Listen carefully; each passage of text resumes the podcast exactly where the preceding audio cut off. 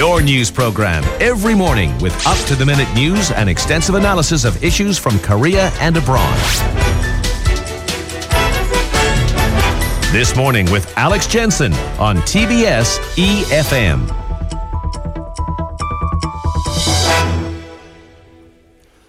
Seven forty. Let's start with a positive fact here. We have the third largest national pension fund in the world. It's 544 trillion won in size. But somehow it can be depleted as soon as 2060. That's what the government recently said. And the problem seems to be a combination of two things.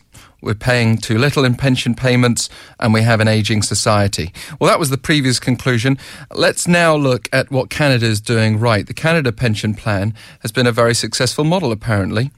Uh, it's uh, investing earnings rate has recorded 10.6% for the past five years, more than double actually the profit of the National Pension Service here. Ian Lee is an associate professor at Sprott School of Business at Carleton University, Ottawa, Canada. Good morning to you from Seoul.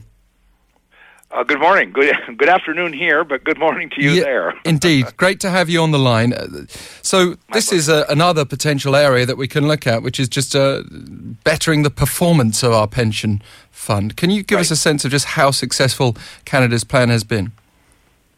Sure, uh, and I don't want to give you the idea that this was something that you know we got right from the beginning. We didn't. Um, it was introduced in 1966 in a slate of reforms in the mid 60s. It was a very uh, progressive time. Um, you know, a new flag, national flag was introduced, and uh, public health care for the first time was introduced. Old age pensions, which are not really pensions, it's it's a it's a mandatory entitlement given to everybody, was introduced, and the Canada pension it was mandatory. It was universal. You had to contribute to it if you worked, and it was uh, the premiums were paid by the employer and the employee, so it was approximately 50-50 split. And by the late 1990s, 30 years later, it sounds similar to the problems you're facing now in South Korea. The uh, the plan was uh, uh, the actuarialists and the accountants and so forth determined that the plan was going to run out of money down the road, not not the following day or year, but it was going to become insolvent within 20, 25 years because the premiums you could either say the premiums were not high enough or the benefits were too generous. Mm. They made the decision not to reduce benefits, but to increase premiums. They doubled to 9.9% paid by the employer and the employee. So, you know, in round numbers, 10%. So the employer pays 5% premium and the employee pays the other 5 But I just, one more point I want to put out there that, that may uh, throw some people off. The Canada pension is not like the European pension plan of various European countries, or for that matter, the American Social Security pension, where it is your primary pension. The CPP is a modest pension that supplements your other investment incomes, your real estate, and of course, your private pension plan from your employer if you have one. Yeah. So right now, the maximum you can get is a th- eleven, not quite eleven hundred a month on CPP Canadian, which is about 800, 825 a month U.S. dollars. Yeah, I mean, we were hearing uh, recently, actually, on the show that we were paying here in South Korea nine percent, next to the Netherlands twenty five percent, I think it was, which is yes, you know, yes. significantly higher. Uh, and yeah, we were, but they have a much more generous pension plan. Yeah, so we were comparing with the Dutch model. The thing is that there are a number of people in South Korea. I don't know about the situation in Canada where where that is all they're relying on, and they're left in all sorts yes. of trouble. Um, elderly sure. poverty is uh, just shockingly high here. They say they say about half of our elderly people are living in poverty. Uh, and right. we've right. done investigations through our show on that, and we've seen it with our own eyes. Elderly people right. living without running water, for example, yes. in very developed neighborhoods. It's, it's just unbelievable until the mid 1960s, uh, the face of poverty from time immemorial, from the beginning of time until the mid 60s, the face of poverty was elderly. In fact, my late mother used to tell me all the time, you know, it was one of the biggest fears that people had of getting old was, and that was her phrase, of getting old, was being poor because there were no pension plans of any kind. There was no public health care either. And uh, we have a, a, a hybrid system whereby we, uh, we have the CPP, which is a premium based pension based on how many years you worked. But in addition to that, we have a straight social welfare old age pension, which is paid to everybody uh, once they turn 65, um, whether they are poor or rich, and uh, it's pay- paid out of general taxation. Why I tell you that story is that the combination, that's why we call it a hybrid system, the combination of this universal old age pension system, which is really not a pension because you don't pay premiums into it, it's just a social welfare uh, payment paid to elderly people over 65, in conjunction with the CPP caused elder poverty to collapse. And today, well, since the 70s until today, from the 1970s to today, the OECD uh, has found that Canada has one of the lowest levels of elder poverty uh, in mm-hmm. the world, including most of the European nations. Where we have a lower elderly poverty rate, lower than Germany, for example.